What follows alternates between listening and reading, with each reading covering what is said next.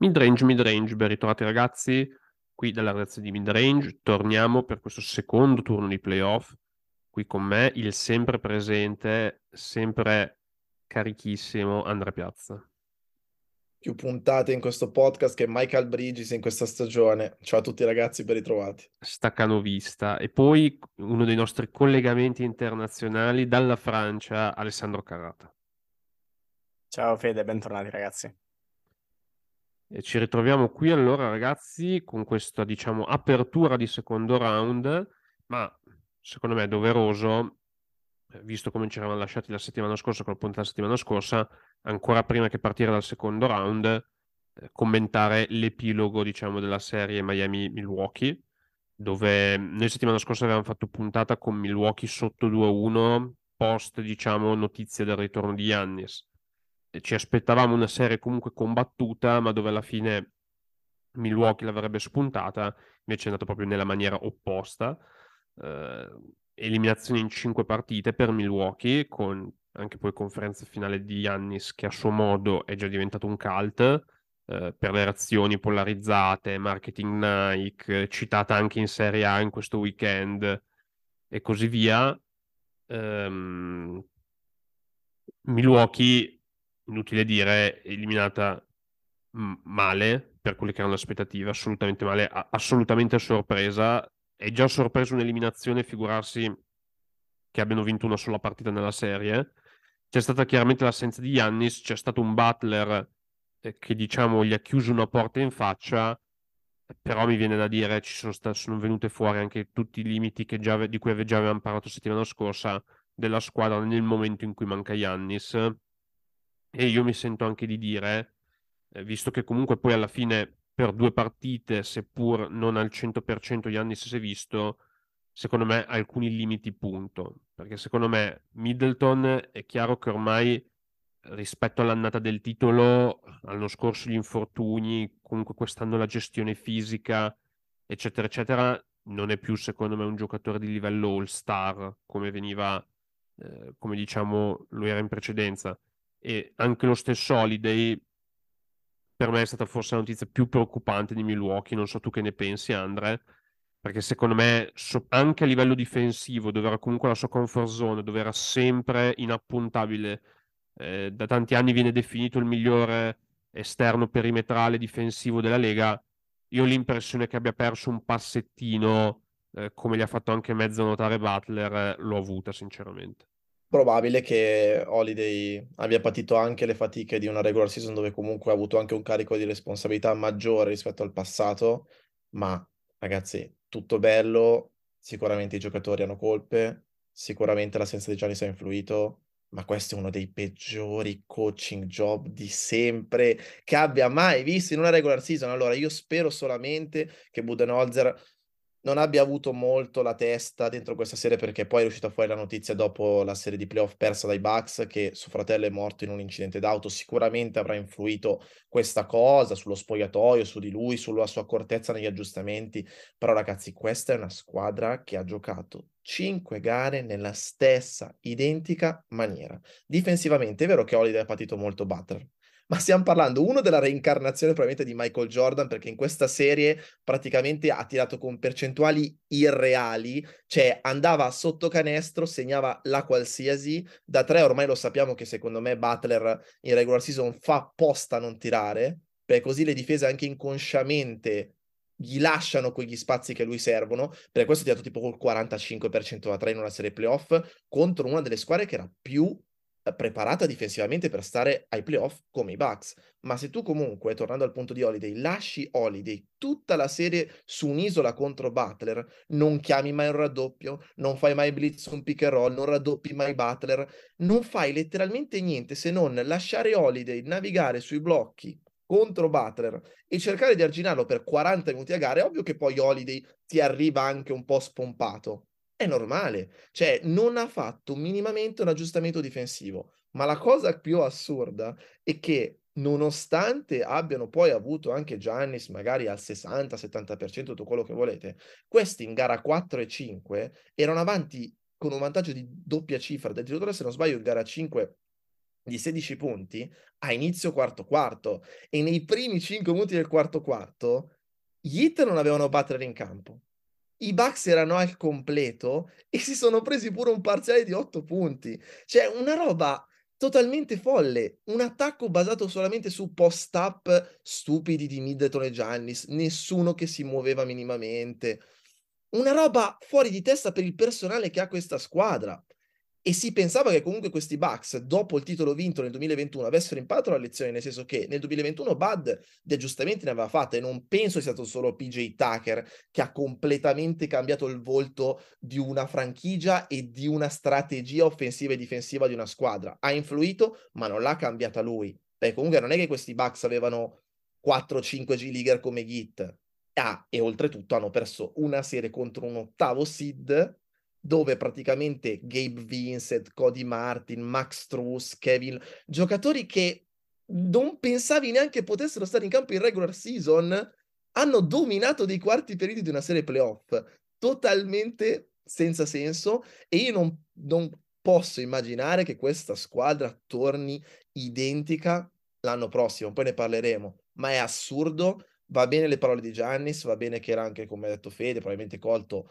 un po' con la tensione del post partita, ma questo è uno dei fallimenti sportivi più grossi che io ricordi in NBA in una serie di playoff, totalmente, totalmente outplayati da un ottavo seed che ha perso pure contro gli Atlanta Hawks nel play-in. Stiamo parlando di una squadra che neanche si è qualificata tra le prime sei est, c'è una roba folle. Basta, io mi chiudo qui, mi eclisso. No, giustamente tu Andre, cioè citato Budenholzer, io ti sapevo bello carico, infatti ti ho lasciato proprio la patata bollente perché quello, secondo me, basta il giudizio anche prima della scomparsa del fratello. Chiaramente poi quella è stata una notizia veramente tragica, eh, però cioè, sono ritornati veramente un po' tutti i problemi storici, no? Che già secondo me... Eh, l'ultima volta che loro avevano, erano, erano usciti con Miami eh, sembrava che mh, mm, sembrava che fosse no, un po' la fine della corsa sulla panchina Bucks. Invece gli è stata fi- data fiducia è arrivato il titolo e adesso onestamente mi sembra difficile che lui prosegua non lo so per come la vedo io. Cioè secondo me se non provi a dare quella scossa lì dando per scontato che poi a livello di leve come roster ne è veramente poche perché eh, hai dato la casa per eh, Crowder, che poi non è neanche entrato nella rotazione. Tra l'altro, Crowder che si chiede come mai, come mai sia successo. Io non lo so, secondo me qual- gli indizi iniziano a fare un po' una prova. Due domande me le farei, Crowder, eh, se non hai visto. Due domande le farei perché serie, eh? se nello stato attuale Sans e Bucks non ti considerano un role player schierabile, cioè squadre comunque con uno star power immenso, e tu non sei considerato uno star player che sta, un, role player che può stare eh, spiaggiato in un angolo ad aspettare la palla e dall'altra debba difendere, due domande me le farei proprio, diciamo, poi considerando che Bucks nella serie, cioè Grayson Allen nel campo lo vede, eh, cioè parliamo di Grayson Allen. E, ehm, e quindi insomma la situazione è quella che è, secondo me l'unica leva che hanno per provare a dare una scossa, considerando anche poi che c'è Nurse comunque eh, a piede libero, eh, che secondo me è uno che invece è molto adatto a quel tipo di serie, a quel tipo di adjustment, a quel tipo di momenti, per quello che ho fatto vedere a Toronto. Secondo me è abbastanza un no-brainer, però per me lo era anche in passato, eh, il no-brainer mandare via Budenholzer dopo certe serie. Quindi non C'era mi gente, darlo... Fede, che nella parade dei Bucks per il titolo aveva i cartelloni Fire Bad Anyway. Cioè, comunque sì, è stato sì. un problema negli anni che anche i tifosi no, Bucks hanno sentito. Eh. Per, perché c'è... Mh, mm, è stato veramente... Io mi ricordo il tempo, cioè, avevano detto in puntata i Bucks hanno vinto il titolo nonostante Budenholzer. Cioè, eh, secondo me il dialogo era quello. Eh, poi non so anche tu, Ale, se hai qualcosa da aggiungere o altrimenti, ecco, forse ancora meglio visto che comunque stiamo parlando di Milwaukee-Miami, Miami poi ha proseguito, Miami che ha già anche giocato gara 1 contro Knicks, io ti lancerei direttamente su quello, dan- premettendo che se qualcuno di voi dopo la partita con Atlanta ha, ha scommesso qualcosa su Miami 1-0 sopra al secondo round, complimenti, eh? veramente complimenti. Allora, secondo me quello che è stato giustamente detto è l'incapacità di Budenholzer di comunque gestire una squadra piena di comunque stelle che ha speso tanto, ha già vinto un titolo, che è uscita comunque come primo seed contro un ottavo, ma dall'altro comunque non si è notata la disparità di allenatori, cioè nel senso se tanto Budenholzer è stato incapace di gestire questi Bucks, quanto Spurstra dall'altra parte da anni ed anni sta rendendo una squadra competitiva, una squadra fatta di G-Leaguers, ex stelle, perché alla fine è quello che sta facendo ed è incredibile come riesca sempre a farlo e riesca sempre a mettere in campo una squadra che comunque riesca a dire la sua. Perché anche nella partita di ieri in cui i Knicks hanno perso contro Miami, i G-Leaguers, i vari Martin, Vincent, comunque poi a un certo punto il loro apporto riescono a darlo alla partita, nonostante comunque siano trainati da quella forza della natura dei playoff che è Butler. Per quanto riguarda la serie, nonostante la sconfitta in gara 1, mh, io comunque resto ottimista per i Knicks, eh, sia perché da un lato bisognerà anche vedere come Butler riuscirà a reagire eh, all'infortunio alla caviglia che ha sofferto in gara 1, anche se sinceramente, considerato l'infortunio e considerato Butler, non penso salti nemmeno gara 2. E del resto bisognerà vedere come tornerà Randall. Uh, se Randall tornerà dall'infortunio, come tornerà e in che gara riuscirà a tornare, perché secondo me il punto è che i Knicks ieri hanno sofferto tantissimo la mancanza di Randall per due motivi principali. Il primo è che si è visto anche su come poi abbia, ha giocato Branson, perché Miami ieri ha riempito incredibilmente il pitturato, soprattutto quando Branson centra- cercava di entrare in aria e gli scarichi sui giocatori Knicks non sono stati efficaci. I Knicks ieri hanno tirato malissimo, se non sbaglio, Andre prima della puntata citava 7 su 35 da 3 e è impossibile vincere una gara playoff tirando così male. Però appunto Branson è stato limitato molto anche perché la difesa poteva cons- collassare su Branson non essendoci comunque il pericolo di Randall. E d'altra parte l'assenza di Randall ha fatto vedere molti limiti per quanto riguarda la lunghezza della squadra nel front court perché il problema si è visto molto anche con il fatto che Toppin è partito titolare, i Knicks alla fine dei quarti, cioè alla fine dei tempi, sia nel secondo quarto che nel quarto quarto, sono arrivati molto scarichi e d'altra parte invece hanno avuto una Miami che ha giocato sempre con molta grinta. Cioè, quello che i Knicks ieri hanno perso, oltre la difesa dell'Hit che ha gestito perfettamente Branson e anche la mancanza di tutti quei rimbalzi offensivi e seconde occasioni che avevano fatto la fortuna dei Knicks contro, uh, contro Cleveland durante la prima serie. Quindi secondo me molto passa dal, dal ritorno di Randall o comunque dagli adjustment che Tib potrà fare fino a gara 2. Nonostante comunque Miami nel secondo tempo sia stato abbastanza abbia avuto abbastanza la partita in mano, io sinceramente la vedo una serie molto aperta. Sì, mm, anch'io sono, sono d'accordo perché secondo me è veramente una dogfight, cioè secondo me veramente eh, sarà una serie sul, sui nervi, su comunque eh, anche un certo elemento proprio di aggressione fisica e proprio di lotta. Quindi mi immagino una serie che vada anche per le lunghe, perché secondo me è veramente una serie che si giocherà sul numero limitato di possessi. Detto questo, sono ormai settimane che a ogni giro diamo per spacciato Miami. Eh, ieri è avvenuto l'ennesimo miracolo perché è risuscitato pure Kyle Lowry. C'era Aaron Rodgers in the building, neo diciamo ne è arrivato eh, nella grande mela ai Jets, eppure non era probabilmente il miglior quarterback presente, siccome poi Kevin Love sostanzialmente quando l'offense di Miami si è bloccato, eh, l'ha sbloccata a forza di outlet pass, di veramente, eh, non so, quasi mi viene da dire la Ted Lasso, eh, per, per citare sempre le analogie intrasportive, ma detto questo, Andre, cioè, che dire veramente di questa Miami? Continuano a risuscitare, cioè, altro che zombie hit, qui cioè, siamo veramente alla notte dei morti viventi. Gabe Vincent che penso abbia tirato col 33% a 3 in regular season, nelle ultime tre sembra la reincarnazione di Clay Thompson of ball. Ma, tra, tra, tra anche, aspetta, anche, in gara 1 ha giocato benissimo i giocare Gabe Vincent a questo punto contratto che prende quest'estate inizia a diventare interessante. Eh?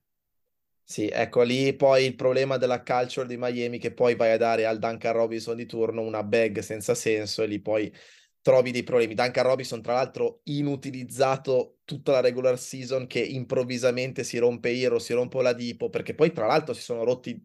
due giocatori della rotazione di Miami, tra cui Tyler Hero molto importante, e Duncan Robinson improvvisamente, tipo contro i Bucks, per un periodo ha tirato tipo anche col 90% di true shooting, robe folli. Detto ciò, io non sono così convinto che fare una dogfight, una battaglia proprio difensiva e sull'intensità favorisca i Knicks, perché credo che, data anche l'esperienza di Miami, in certi palcoscenici possa favorire proprio la squadra della Florida andare su quel tipo di partita con pochi possessi, che si gioca magari anche sui nervi, con Butler che comincia a fare trash talking su Lauri che in quelle situazioni ci sguazza, con qualche sfondamento preso. Io penso che i Knicks devono anche ritrovare un po' l'identità offensiva che comunque li ha contraddistinti in regular season, perché è vero che Tibodo è l'allenatore difensivo con pochi schemi eccetera, ma comunque i Knicks, tralasciando la serie con Cleveland dove appunto hanno cambiato praticamente identità in regular season era un attacco che funzionava, c'è uno dei migliori attacchi della Lega e credo quindi che secondo me su quello bisognerà partire. Consideriamo che Branson, che è stato il miglior giocatore della serie contro i Cubs, ma anche probabilmente il miglior giocatore dei playoff dopo Butler in questo inizio, eh, non troverà più due piccoletti come Garland e Mitchell o Locoro e Losman di turno addosso. Comunque già inizialmente trova Butler e lo stesso Cody Martin che sono comunque degli esterni grossi con delle braccia lunghe, già lì incominciano a asfissiarlo. Dopodiché poi si presenta anche la rentasata eccetera. Credo che per questo motivo due giocatori saranno molto importanti secondo me, uno è Quickly che per forza di cose secondo me dovrà vedere più il campo e dovrà anche essere più portatore di palla secondo me quando gioca anche assieme a Branson perché è uno dei pochi nel roster di Knicks che ha quella creazione secondaria che può giovare alla squadra di Tibodo in quelle situazioni dove Branson magari è un po' più stagnante con l'attacco. E poi comunque Barrett perché io ho visto un Barrett soprattutto nei primi due quarti molto aggressivo considerando che spesso si trovava un piccolo contro addosso, andare al ferro, comunque essere nel vivo dell'azione, non deve perdere la testa col fatto che gli hit gli concederanno tutti i tiri da tre del mondo perché lo sappiamo, non è un buon tiratore, così come lui, anche magari nelle situazioni dove ci saranno top in arte in campo, gli hit amano concedere quel tipo di tiri a New York e lì dovrà essere bravo Tibodo a cercare delle situazioni dove metterli nel flow dell'attacco per uh, reinserirli anche mentalmente. Sì, assolutamente. Sicuramente ecco, l'off- l'offense dei Knicks è un po' la chiave di questa serie perché comunque ehm, c'è il problema fisico di Butler, ci sono le assenze di Roladipo. Eh, sulle sette partite io non so gli, quanto riusciranno a produrre, eh, ad eccezione magari di altre serate straordinarie di Butler stesso, quindi sicuramente quello secondo me è un ottimo punto. Detto questo, ragazzi, è inutile comunque ammettere, è inutile comunque non ammettere che eh, una serie di secondo turno tra New York e Miami apre un'opportunità grossa per, per chi c'è dall'altra parte. E quindi è, passiamo immediatamente alla serie tra Boston e Philadelphia, eh, serie che partirà stanotte, quindi domani probabilmente ascolterete la puntata sapendo già il risultato di gara 1 eh, serie che parte anche diciamo in ritardo rispetto alle aspettative perché se Filler è stata molto diciamo agile nello swippare Brooklyn Boston si è preso un po' il suo tempo con Atlanta tra l'altro facendo un grosso assist perché comunque hanno aiutato parecchio Embiid nella gestione del suo infortunio perché Boston avesse avuto un risultato diverso comunque già per gara 1 Embiid non dovrebbe giocare però dovrebbe comunque rientrare a breve perché ormai la settimana di prognosi che gli era stata data sta scadendo. Come e quando è ancora data da destinarsi. Detto questo, proprio perché gara 1 è Boston con una fila menomata senza Embiid, io non, non, escluderei il solito psicodramma di Boston, il solito, diciamo, partita in ciabatte o comunque eh, con atteggiamento un po' leggero, dovuto al fatto che comunque secondo me loro sentono di avere un pochino un edge mentale su Philadelphia, che hanno avuto nelle ultime stagioni. Per concludere le note di colore, Arden che giustamente la squadra ha fatto il suo dovere in anticipo, si è liberato di Brooklyn e ha dovuto attendere per il secondo turno, si è concesso una gita a Vegas dove sostanzialmente fuori dal club si è messo a dare degli schiaffoni, ma neanche schiaffoni, diciamo dei buffetti affettuosi in faccia a un personaggio non ben specificato a più o meno tre giorni da gara 1 del secondo turno. E però, insomma, lui ha detto che mi hai rubato lui... la scena. Questa per lui è stata una stagione votata al sacrificio, la sua parola d'ordine è stata il sacrificio. Evidentemente si è anche sacrificato nell'andare a Las Vegas a fare da butta fuori più o meno, no? Eh, visto la no, stagione così di sacrificio e umiltà per James Harden, eh, evidentemente questo ne faceva parte. Lasciando da stare, diciamo, queste faccende non troppo rilevanti per il campo, almeno si spera. Andre, tu come la vedi questa serie? No, io volevo veramente partire da questo, cioè Oltretutto sei sul pezzo perché so che con Arden eh, in questi anni hai sempre avuto delle pillole off topic importanti, quindi non ti sei perso neanche questa, bravo Fede. Beh, non era Aggiungo difficile, che comunque... detto. Chiaro, chiaro. Però comunque questi giorni, come hai detto tu, uh, di, di stacco tra la serie che hanno avuto contro Brooklyn e la serie più importante della storia recente di questa franchigia, contro i Celtics, perché se riuscissero in qualche modo a battere i Celtics avrebbero comunque un grosso shot per andare alle finals, un grosso, un grosso shot sia per Embiid che per Arden, che per tutto appunto Doc Rivers stesso, eccetera. Arden, come hai detto tu, va nello strip club, ma non è che, cioè va nel casino, ma non è che c'è un casino vicino, no, no, cioè, tra Philadelphia e Las Vegas sono tipo 5 ore e mezza di viaggio e sappiamo quanto può far male anche per un atleta che già fa 82 partite regular season andare a farsi 11 ore di volo con tutte le fatiche, eccetera, e poi andare lì, cioè, ma poi che messaggio dai ai tuoi compagni? Cioè adesso Embiid è mezzo rotto, ok? Quindi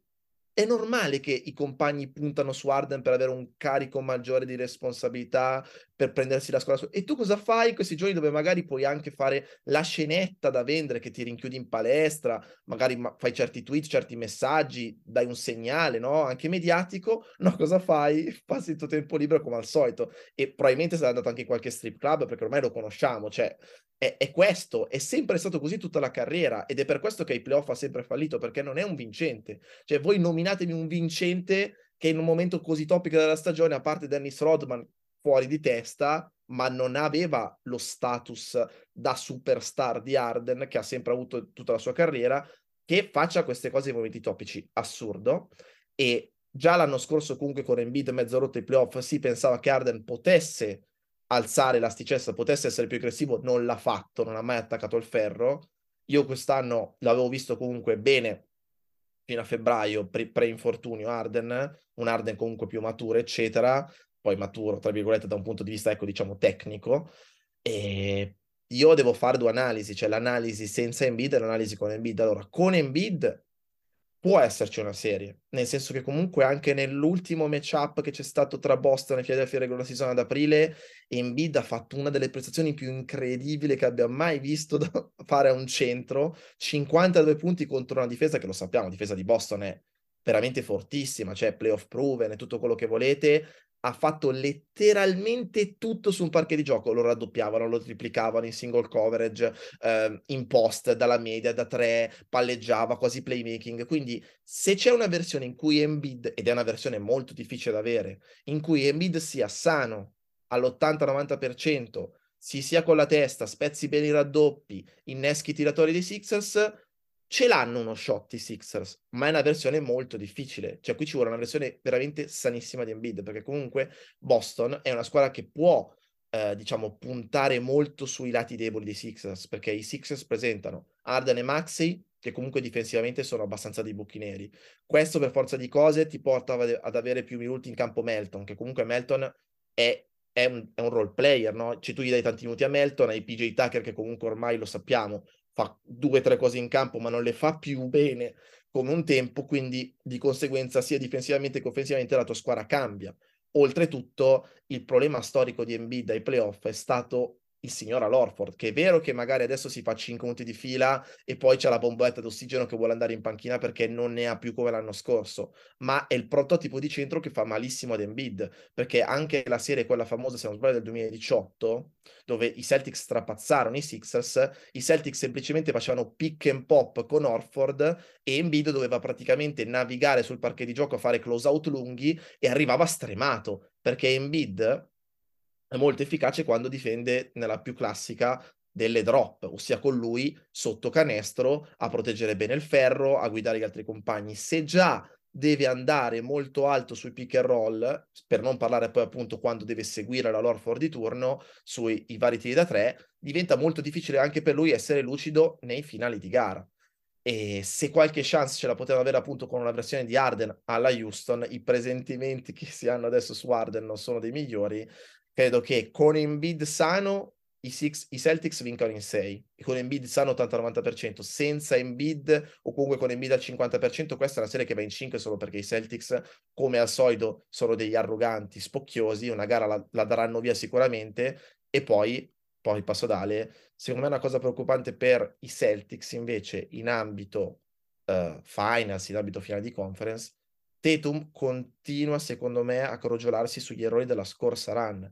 Troppi tiri stupidi, troppi jumperini dalla media, quasi mai ad attaccare il ferro. Cioè, se tu vuoi fare il salto da top 15, top 10 a superstar che può guidare una squadra di playoff, devi sbloccare di quella dimensione, soprattutto se hai il fisico di Tatum. Anche contro gli Hawks si è proprio lasciato andare su quelle situazioni veramente molto alla Kevin Durant, ma lui non ha il talento alla Kevin Durant, deve sbloccare quell'altra dimensione che lo porta a essere Jason Tatum e secondo me è proprio una questione mentale sua che deve sbloccarsi i playoff. Ce la farà? Eh, questo è un bel punto di domanda secondo me. Sì, tra l'altro prima di lasciare andare Ale, cioè, io vorrei far notare che comunque Arden nel worst case, cioè quello dell'NBA Finals, avrebbe finito la stagione tra quanto? Un mese? Un mese una settimana? Cinque settimane? Cioè, quindi, ecco, tra cinque settimane poteva andare a Vegas alla peggio e, e, nessuno secondo me avrebbe avuto niente da dire, come poi tra l'altro fa tutti gli anni una volta che è eliminato. Esserci andato in questa pausa, diciamo, ha aggiunto un po' di colore, oserei dire. Ora lascio la parola a Dale, facendo anche per una domanda, un'aggiunta in particolare tu, diciamo, da tifoso Knicks, che eventualmente potrebbe passare alle Easter Conference Finals, preferiresti fila o Boston? Fila. Preferirei fila più che altro, cioè, per tutto quello che abbiamo detto fino ad oggi, fino a questo momento, perché appunto è una squadra, uno, che ha un Embiid che secondo me è impossibile torni anche facciamo un caso, Fila riesca a passare il turno, secondo me è difficile che Embiid torni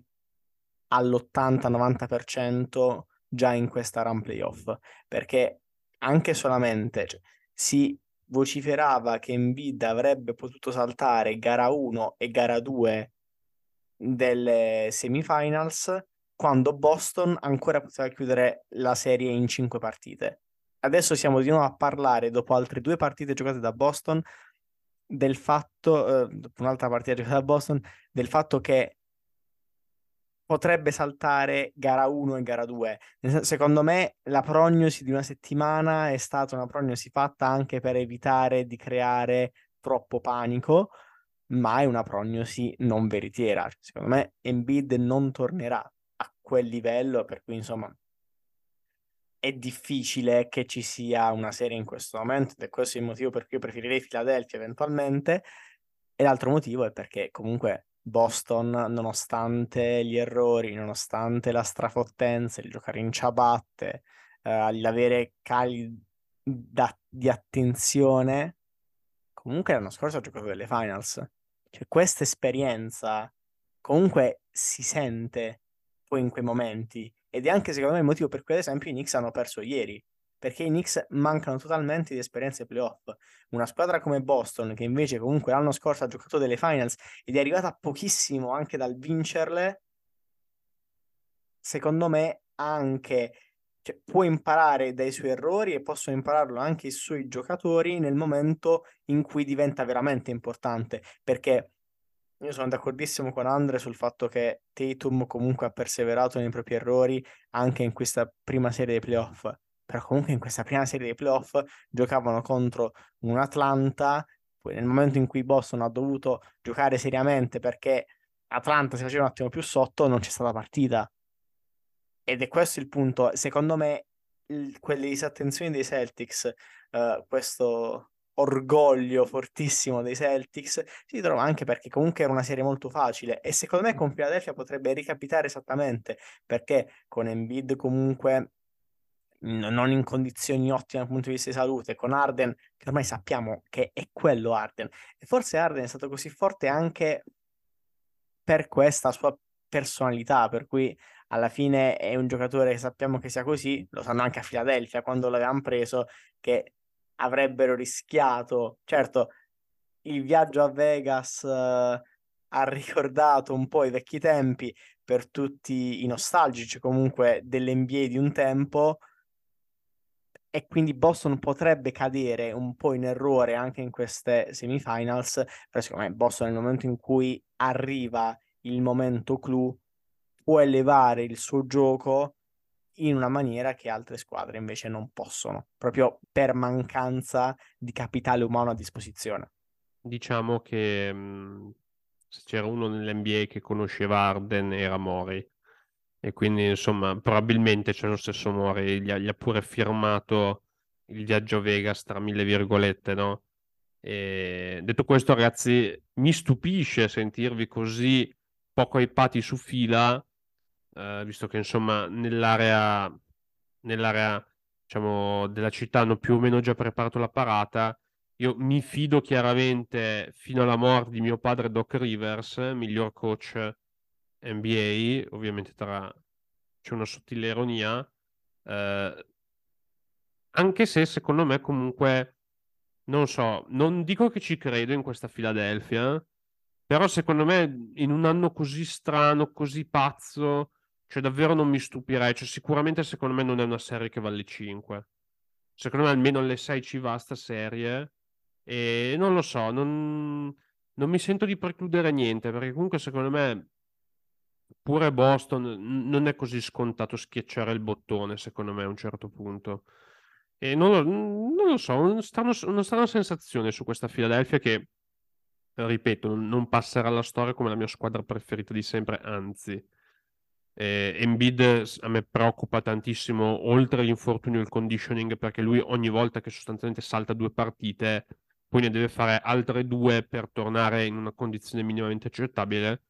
E quindi c'è questo infortunio per lui è, chiaro, una pietra tombale molto più pesante di quello che è il numero di giorni in cui deve star fermo. E, però vediamo, sono curioso comunque. Secondo me potrebbe essere una serie un pochino sorprendente eh, da vari punti di vista. Eh, sicuramente, ecco, mi sento di dire che chiunque esca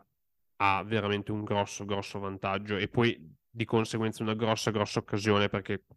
quasi sicuramente chi arriva da ovest ci arriverà con più partite nelle gambe, secondo me. E appunto parlando di ovest, passerei proprio ad ovest, dove mh, quella che forse per molti, anche noi ne abbiamo parlato come la grande favorita di questa stagione, post Red Durant, uh, Devin Booker in grandissimo spolvero, tolto Jimmy Butler, probabilmente il miglior giocatore di questi playoff, quindi diciamo tra i mortali il miglior giocatore di questo playoff, um, però perdono una gara 1 anche abbastanza nettamente a Denver contro dei Nuggets che sembrano veramente eh, come dire, il best case di questa squadra, no? Jamal Murray caldissimo, Michael Porter Jr. che nei momenti in cui gioca è decisivo, Aaron Gordon che impatto, Jokic che è Jokic, quello è, è la certezza chiaramente, eh, anche comunque delle rotazioni magari più profonde di quello che ci si aspettava, visto che ora sono tutti sani, questa Denver sembra veramente tirata lucido. Detto che chiaramente finché una squadra non vince in trasferta, la serie non inizia, no? Ed era una gara 1 che ci poteva stare per i Suns magari perdere. Cioè, secondo me era tra virgolette la partita più perdibile della serie. Anche se secondo me si parla tanto di Durant, di Booker,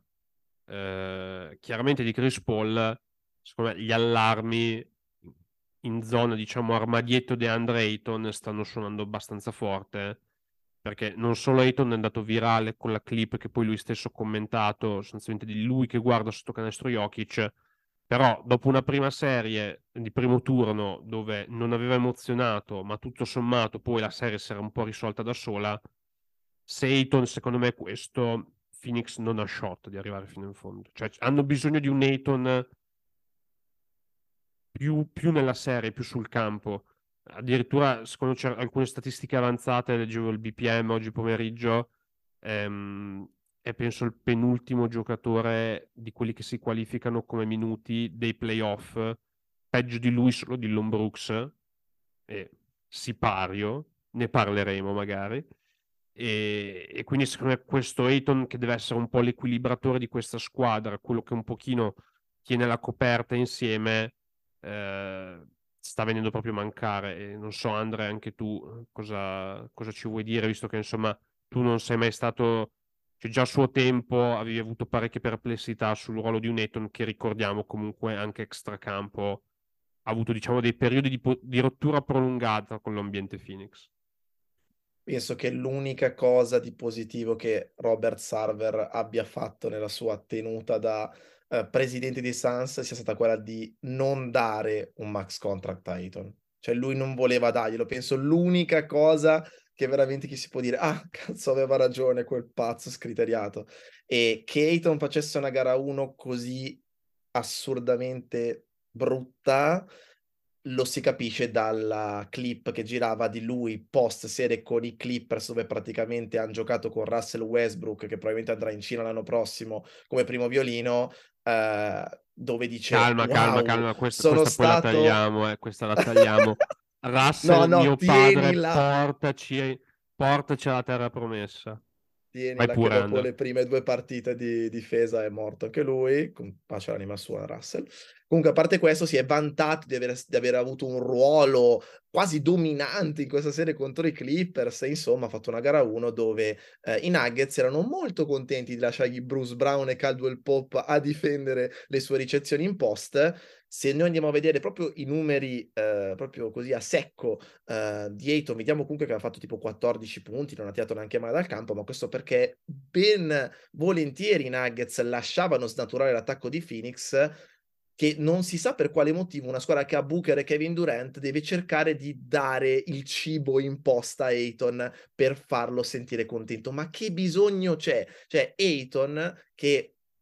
è un giocatore che secondo me, come ho sempre detto, separa una run lunga da una run corta di Phoenix sia l'anno scorso che quest'anno, che l'altro anno ancora. Ayton deve fare quelle piccole cose, cioè questi hanno uno star power che non ha senso. E secondo me, comunque, nonostante la prestazione di Denver che mi è piaciuta molto, in generale mi è piaciuta molto anche nel primo turno, ed è una squadra che secondo me è una delle più difficili nella Lega Uh, se sei un avversario da ricalibrarti in un'eventuale gara 1, perché hanno dei set offensivi, una motion offense, un attacco incentrati in modo tale che tu gara 1 sei un po' stranito, cioè non sai bene uh, che marcature avere, come gestire quel pick and roll alto, Jokic Marri, quegli end off, quelle situazioni di tantissimi tagli. È molto difficile perché poi comunque il lungo te lo portano fuori con Jokic. Secondo me Phoenix ha avuto sia un problema di matematica, che ne parliamo adesso, che un problema comunque del fatto che ha perso tanti palloni. Cioè, se andiamo a vedere i punti generati uh, per, per, ogni possesso, comunque addirittura Phoenix, se non sbaglio, ha avuto una, una, percentuale più alta rispetto a quella di Denver, che ha tirato, Phoenix ha tirato col 51% dal campo, cioè in un blowout. Cioè, una roba abbastanza strana. Uh, il problema appunto principale è che eh, hanno tirato veramente poche triple, secondo me. Sì, è vero che dalla media hanno tirato molto bene, sì, è vero che in quelle situazioni di gioco Booker, KD, Chris Paul segnano tanto, eccetera, eccetera, ma secondo me questa è una serie dove gli attacchi più che le difese vi- la vinceranno. E secondo me se tu vai a fare questo giochino con una squadra come Denver che ha tantissimi tiratori, che apre il campo così bene, che comunque secondo me anche nei role player è messa molto meglio rispetto a Phoenix, perché sì, magari si dice Denver è corta perché è una rotazione a 8, ma voi vi fidate di più di uh, Caldwell Pop, Bruce Brown, uh, Brown stesso dei Nuggets o di Landry Shamet che tira male ed è un telepass, di, di Terrence Ross che ogni volta si dice ah, può vedere il campo, non lo vede, Tori Craig o Koji che insomma eh, si difendicchiano, però poi da tre anche loro hanno i loro problemi. Cioè io mi fido molto più dei europei dei Nuggets, secondo me per forza di cose devono alzare il volume di tiri da tre e devono avere più possessi sotto questo punto di vista dei, dei Nuggets. Perché comunque non hanno un vantaggio fisico, perché secondo me a rimbalzo subiranno tantissimo, quindi non puoi avere extra possessi per i rimbalzi offensivi, non puoi avere extra possessi per altre situazioni di gioco, per forza di cose devi stare attento alle palle perse, quindi avremo una bella serie secondo me, perché allo stesso tempo eh, bisognerà capire se riusciranno bene a coprire Jokic i Nuggets, perché l'ho visto spesso magari su stare su Okoji, stare su Craig, ma secondo me si arriverà a un certo punto dove Phoenix metterà KD da 5 perché è stata, secondo me, anche quella mossa che ha fatto vincere poi gli anelli agli Warriors, perché comunque si sottovaluta molto l'impatto difensivo che KD ha sempre avuto nelle sue squadre, e secondo me, visto che tu non puoi stare big se Ayton è questo, perché poi hai Biombo e l'altro australiano che sbaglio sempre il nome, Lonsdale, Langsdale, come cavolo si chiama, per forza di cose devi andare small a questo punto, devi, fare, devi avere 5 tiratori in campo, devi rendere la vita difficile a Jokic, perché se no quello uh, se non subisce in difesa in attacco ti tritura come sempre. E ehm, quindi secondo me per forza di cose il volume dovrà aumentare. Lato Nuggets, prestazione incredibile di Aaron Gordon secondo me, che ha anche un bel corpo da mettere su KD. E, e Murray, ragazzi, Murray sembra essere tornato. Cioè non avrà l'esplosività del Murray della bolla, non attaccherà il ferro come quel Murray, ma non sbaglia una scelta offensiva. Giocatore che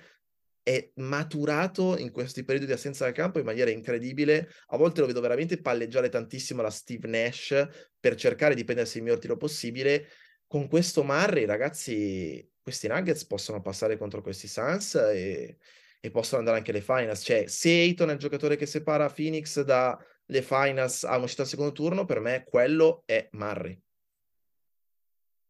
Sì, con la differenza che le vibes che arrivano da Murray giusto un filo meglio di quelle di Eton, eh? ma un filo. Proprio Cicinin. Eh, proprio pochino. Non so anche tu Ale che ne pensi.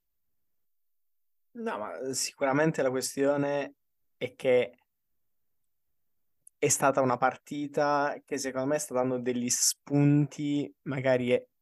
mh, mm, anche un po' esagerati rispetto a quella che è stata la realtà della partita stessa, perché come avete detto giustamente voi, era una partita che Phoenix poteva aspettarsi tranquillamente di perdere. Eh, bisogna comunque sempre ricordarsi che Phoenix non è una squadra rodata, perché comunque anche a causa dell'infortunio di Durant non hanno avuto troppe partite per giocare insieme e per cui secondo me è normale che le partenze delle serie dei Suns siano un attimo più a rilento rispetto a dei Nuggets che invece hanno avuto, mh, sono stati sani tutta la stagione, sono stati sempre loro, hanno avuto modo per affinare al meglio ogni possibile gioco, ogni possibile tattica in campo, per cui secondo me è normale che i Nuggets almeno inizialmente abbiano anche un vantaggio tattico rispetto ai Suns. Detto questo, io mi aspetto tantissimi cambiamenti, tantissimi adjustment anche nel modo di giocare già a partire da gara 2. E sono d'accordissimo sul fatto che non è detto che Ayton veda sempre il campo e soprattutto che i Suns non debbano snaturarsi né per Ayton né per Shamet né per Craig, né eventualmente per Ross se entra in campo. Non, insomma, non devono snaturarsi per quello che è il giocatore che completa il quintetto, perché hanno rischiato di fare un po' quello per quello che non fosse uh, o CP3 o Booker o Durant, quando invece appunto questa serie si giocherà sugli attacchi, sulle offense delle squadre, perché né una né l'altra hanno le armi difensive per bloccare eh, il proprio avversario, per cui è importante dare totalmente via libera Booker Durant e soprattutto secondo me nell'analisi della partita è anche importante capire che a Denver è andato tutto nel migliore dei modi. Tutti i role player hanno giocato una partita perfetta, non sarà sempre così nelle prossime gare. Sì, decisamente gara 1 è proprio lo script di Denver, cioè il copione l'hanno scritto loro, poco da dire. Dubito che Phoenix eh, non metterà su un pochino più di resistenza e secondo me anche questa potrebbe essere una serie che veramente ha ancora tanto tanto da dirci, assolutamente tanto da dirci. E, e tra l'altro io so, sono sempre curioso in queste situazioni eh, se l'altitudine di Denver, come viene sempre citata, no? se ne discute sempre, se magari conterà anche qualcosa no? come fattore campo, visto che sulla carta potrebbe essere un fattore campo che sposta un po' più degli altri chi lo sa, magari su una serie che va particolarmente lunga con dei giocatori particolarmente stanchi può venire in gioco anche quello. E particolarmente vecchi anche, Fede, eh sì. Pole Durant, con le eh ginocchia e sì. le caviglie che, che sappiamo. Secondo me, serie veramente molto, molto, molto, molto, molto incerta. Phoenix passa tanto da qui, eh. Cioè, Phoenix eh, passa tanto della... Cioè, ovviamente, perché se vanno a casa, è chiaro, sono stati eliminati. Però se superano questo di ostacolo, potenzialmente insomma, bene anche perché dimostrano comunque di trovare la quadra, perché questa Denver, cioè se io fossi un tifoso di Denver e vedo gara 1, cioè mi viene veramente da dire ora o mai più, perché dopo anni in cui sembrava che non si allineasse nulla e che tutto, diciamo, un po' il progetto attorno a Jokic fosse fallimentare, cioè in questo momento gli è andata bene tutto, considerando poi che comunque sparsi per la Lega ci sono tantissimi infortuni,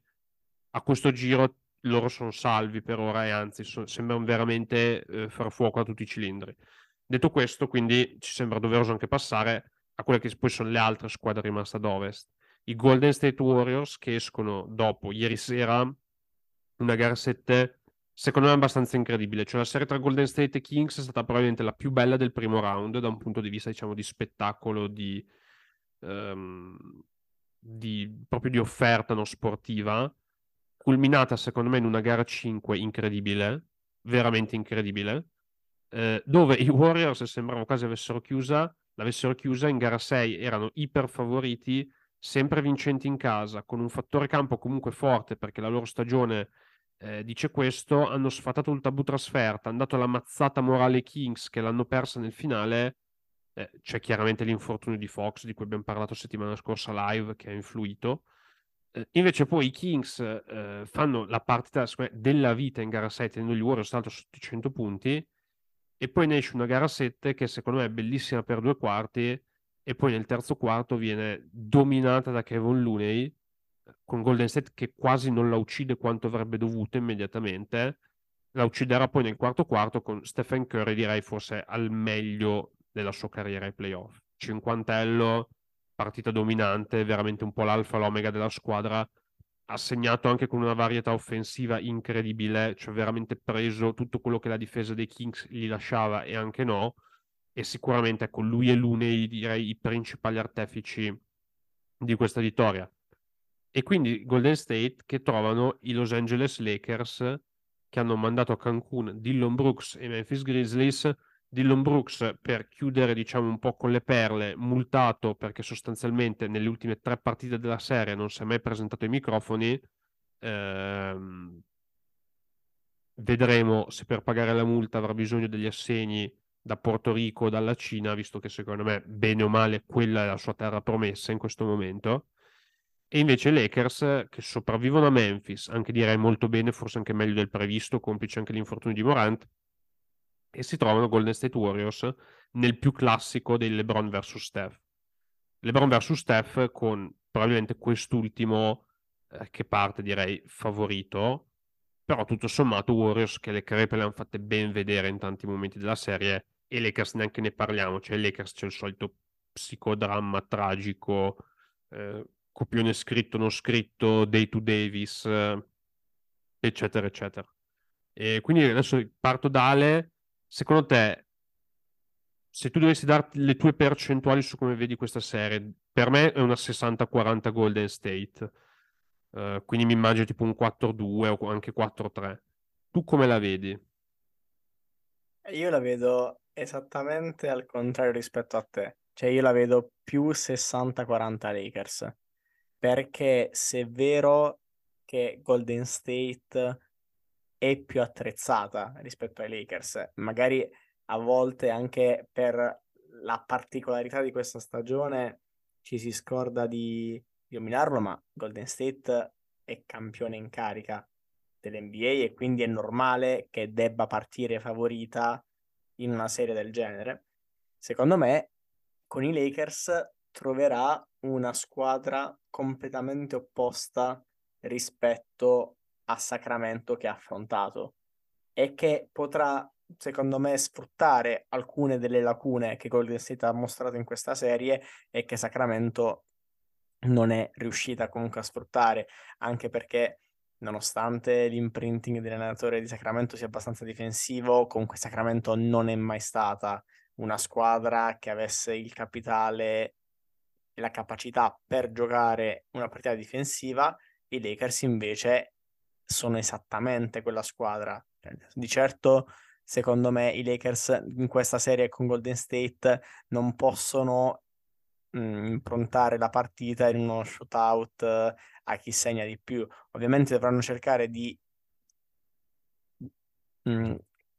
di far fuoriuscire tutte le loro qualità difensive, cercando di arginare il più possibile uno Steph comunque in stato di grazia e comunque sfruttando sia il rientro un po' per adesso non al meglio di Wiggins, sia il contratto di Pool che comincia a far pesare comunque sulla rosa di Golden State, perché comunque con i vari cioè, già solamente Vanderbilt sarà un upgrade decisivo in difesa dei Lakers e penso che i Lakers saranno felicissimi di pagare le sue mancanze sul lato offensivo. C'è anche da dire che secondo me la foto perfetta della partita di ieri, del motivo per cui Sacramento ieri ha perso gara 7, è l'azione in cui Golden State, prima di segnare un canestro, ha preso quattro rimbalzi offensivi in una sola azione. Secondo me con questi Lakers è impossibile che accada, perché i vari Looney o comunque in generale Golden State nel pitturato non troveranno Domantas Sabonis, ma troveranno Anthony Davis, che nella maggior parte della serie con Memphis è stato incredibilmente dominante. È una serie veramente incredibile, soprattutto secondo me la serie dei, dei fan casual, perché comunque LeBron contro Curry, uh, Warriors contro i Lakers, pensano magari sarà la serie migliore uh, di tutti i tempi, la serie migliore di, degli ultimi dieci anni di NBA, magari ovviamente non sarà così, secondo me ci sono serie più belle anche da un punto di vista tecnico, ad esempio Phoenix Denver, però comunque sarà una serie molto affascinante, appunto, secondo me questa è l'ultima chance con, concreta per LeBron di poter fare una run per andare alle finals, per andare a vincere il titolo, ma LeBron ragazzi ha giocato su un piede solo contro Memphis. È palese che secondo me LeBron si dovrà operare in off season, è palese che stia giocando sul dolore perché sa che questa secondo me è l'ultima chance che ha quantomeno ai Lakers con quel ruolo, con un certo tipo di roster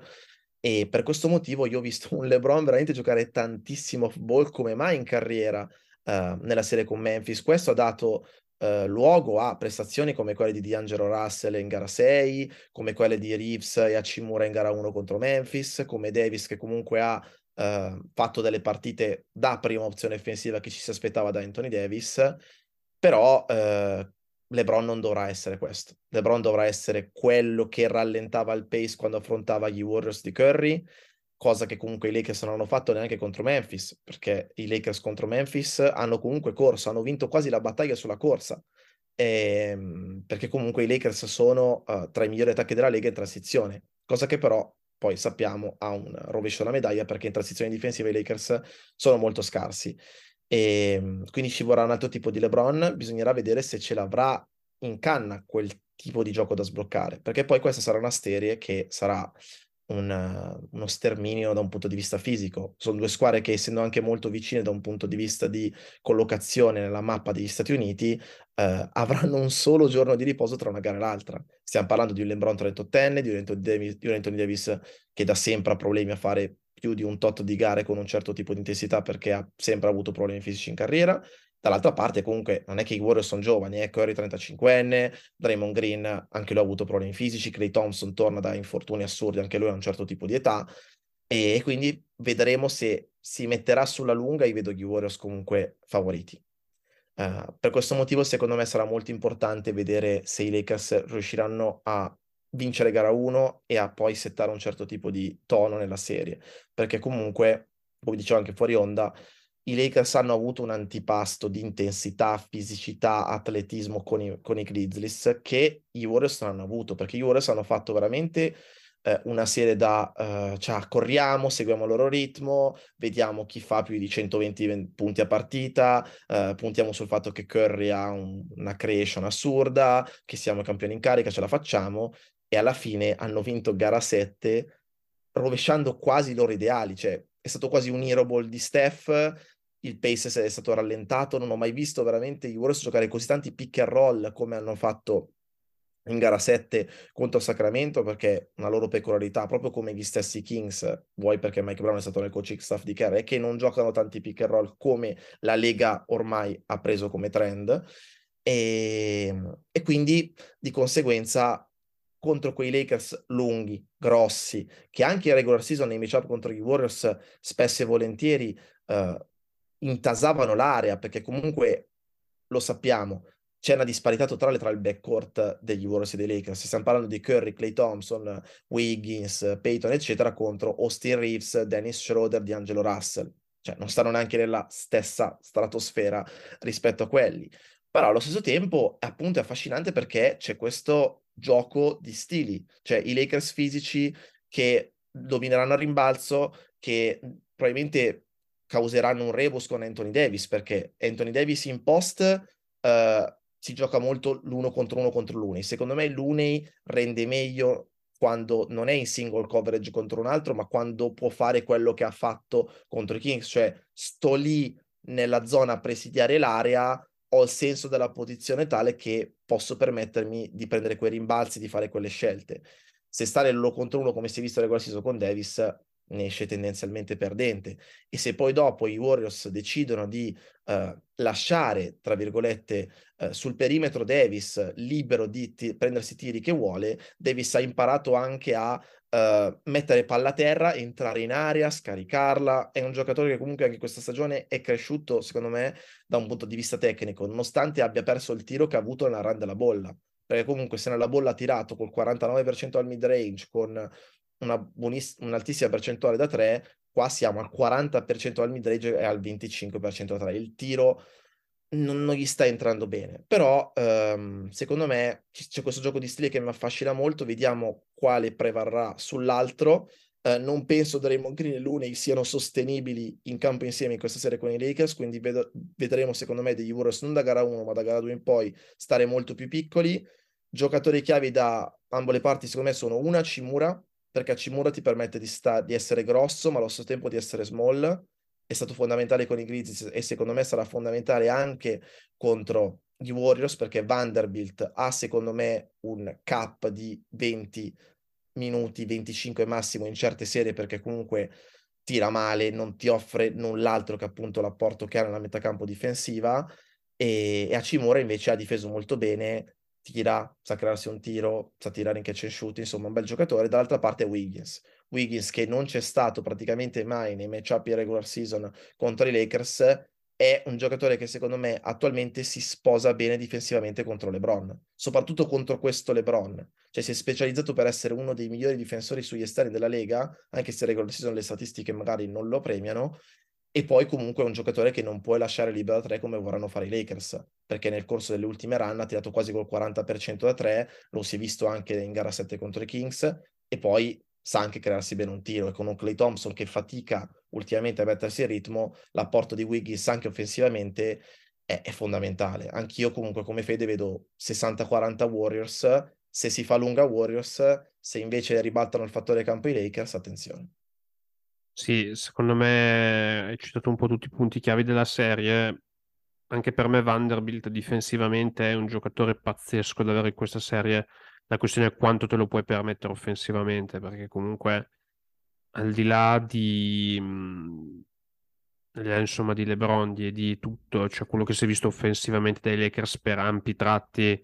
c'è veramente roba da mettersi la candeggina negli occhi, no? Cioè veramente, sono veramente brutti da vedere cioè anche per gli standard delle squadre palle in mano LeBron e speriamo, perché poi ovviamente nel momento in cui tu comunque hai Davis, hai lo stesso Vanderbilt, Russell che comunque pure lui accende e spegne la luce, eh, cioè LeBron non ha neanche lo spazio per fare drive and kick, no? Eh, non ha, non ha, le spazzature sono sempre un problema, eh, spesso la palla in mano da altri, cioè Davis in isolamento, comunque per ora è stato veramente poco, poco, poco impattante. Quindi anche secondo me comunque Vanderbilt ha delle limitazioni grosse. Sono curioso di vedere a Cimura, perché banalmente le percentuali con le quali ha tirato da tre punti nella serie contro Memphis, eh, se dovessero essere mantenute, sono comunque rilevanti in questa serie. Eh, Russell, secondo me, è andato in crescendo nella serie contro Memphis e quello può essere un punto importante. E soprattutto, secondo me, Austin Reeves, i Lakers non possono prescindere dall'Austin Reeves che si è visto nella serie contro Memphis, cioè è veramente il glue guy per loro, cioè quello che tiene un po' insieme tutta la baracca perché a, a momenti alterni gli ha dato più o meno tutto, dall'impegno difensivo eh, alle triple catch and shoot, eh, ad alcuni tiri in isolamento, eh, ad alcune entrate, cioè a momenti alterni gli ha dato veramente un po' di tutto, con anche tra l'altro delle, delle statistiche abbastanza notevoli. E secondo me alla fine è stato quello che poi ha fatto anche la differenza, no? Lui, il suo impatto su e di Hachimura nella serie contro Memphis. E quindi sicuramente quelli sono punti interessanti da vedere. Eh, detto questo, ragazzi, con la puntata di oggi dovremmo essere già sopra l'ora, quindi direi che vi abbiamo annoiato abbastanza. Non so, Andre, forse tu volevi aggiungere qualcosina? Sì, no, solo l'ultima, perché sennò veramente ci annoiamo troppo. Il fatto che LeBron difensivamente non potrà essere coperto come contro i Grizzlies, perché quelli off ball si muovono come dei pazzi, anche lì bisogna vedere dal punto di vista fisico LeBron. E poi il fatto che comunque non c'è giocatore che conosca meglio al mondo gli schemi degli Warriors come lo stesso LeBron, cioè lui veramente riesce ad anticiparli quasi tutti e anche lì il suo apporto da uh, generale in campo da un punto di vista oltre che offensivo-difensivo sarà fondamentale per arginare quella motion caratteristica di Golden State. Sì, va detto che con Jordan Poole in campo, secondo me neanche Steve Kerr sa quello che fanno più o meno gli Warriors, quindi anche LeBron potrebbe andare in difficoltà Jordan Poole, tra l'altro, caso su cui si potrebbe fare una puntata a parte, sostanzialmente messo nel canile, eh, gergo diciamo americano, nel junkyard, perché sostanzialmente dimenticato dalla serie da, da Kerr con quel contratto, quell'extension che varrà dall'anno prossimo, secondo me non è giustificabile da un punto di vista aziendale che giochi 8 minuti a partita. Secondo me proveranno un pochino a rigenerarlo, proveranno un pochino a tirarlo fuori bisognerà vedere quest'ultimo come risponderà perché a tratti è stato veramente dannoso per gli Warriors, cioè a tratti potenzialmente il miglior giocatore dell'altra squadra. E detto questo, quindi ragazzi vi salutiamo, vi ringraziamo per l'attenzione, so che insomma questa puntata stata parecchio lunga, qui da Midrange è tutto, buon basket a tutti, ci sentiamo alla prossima, ciao ciao!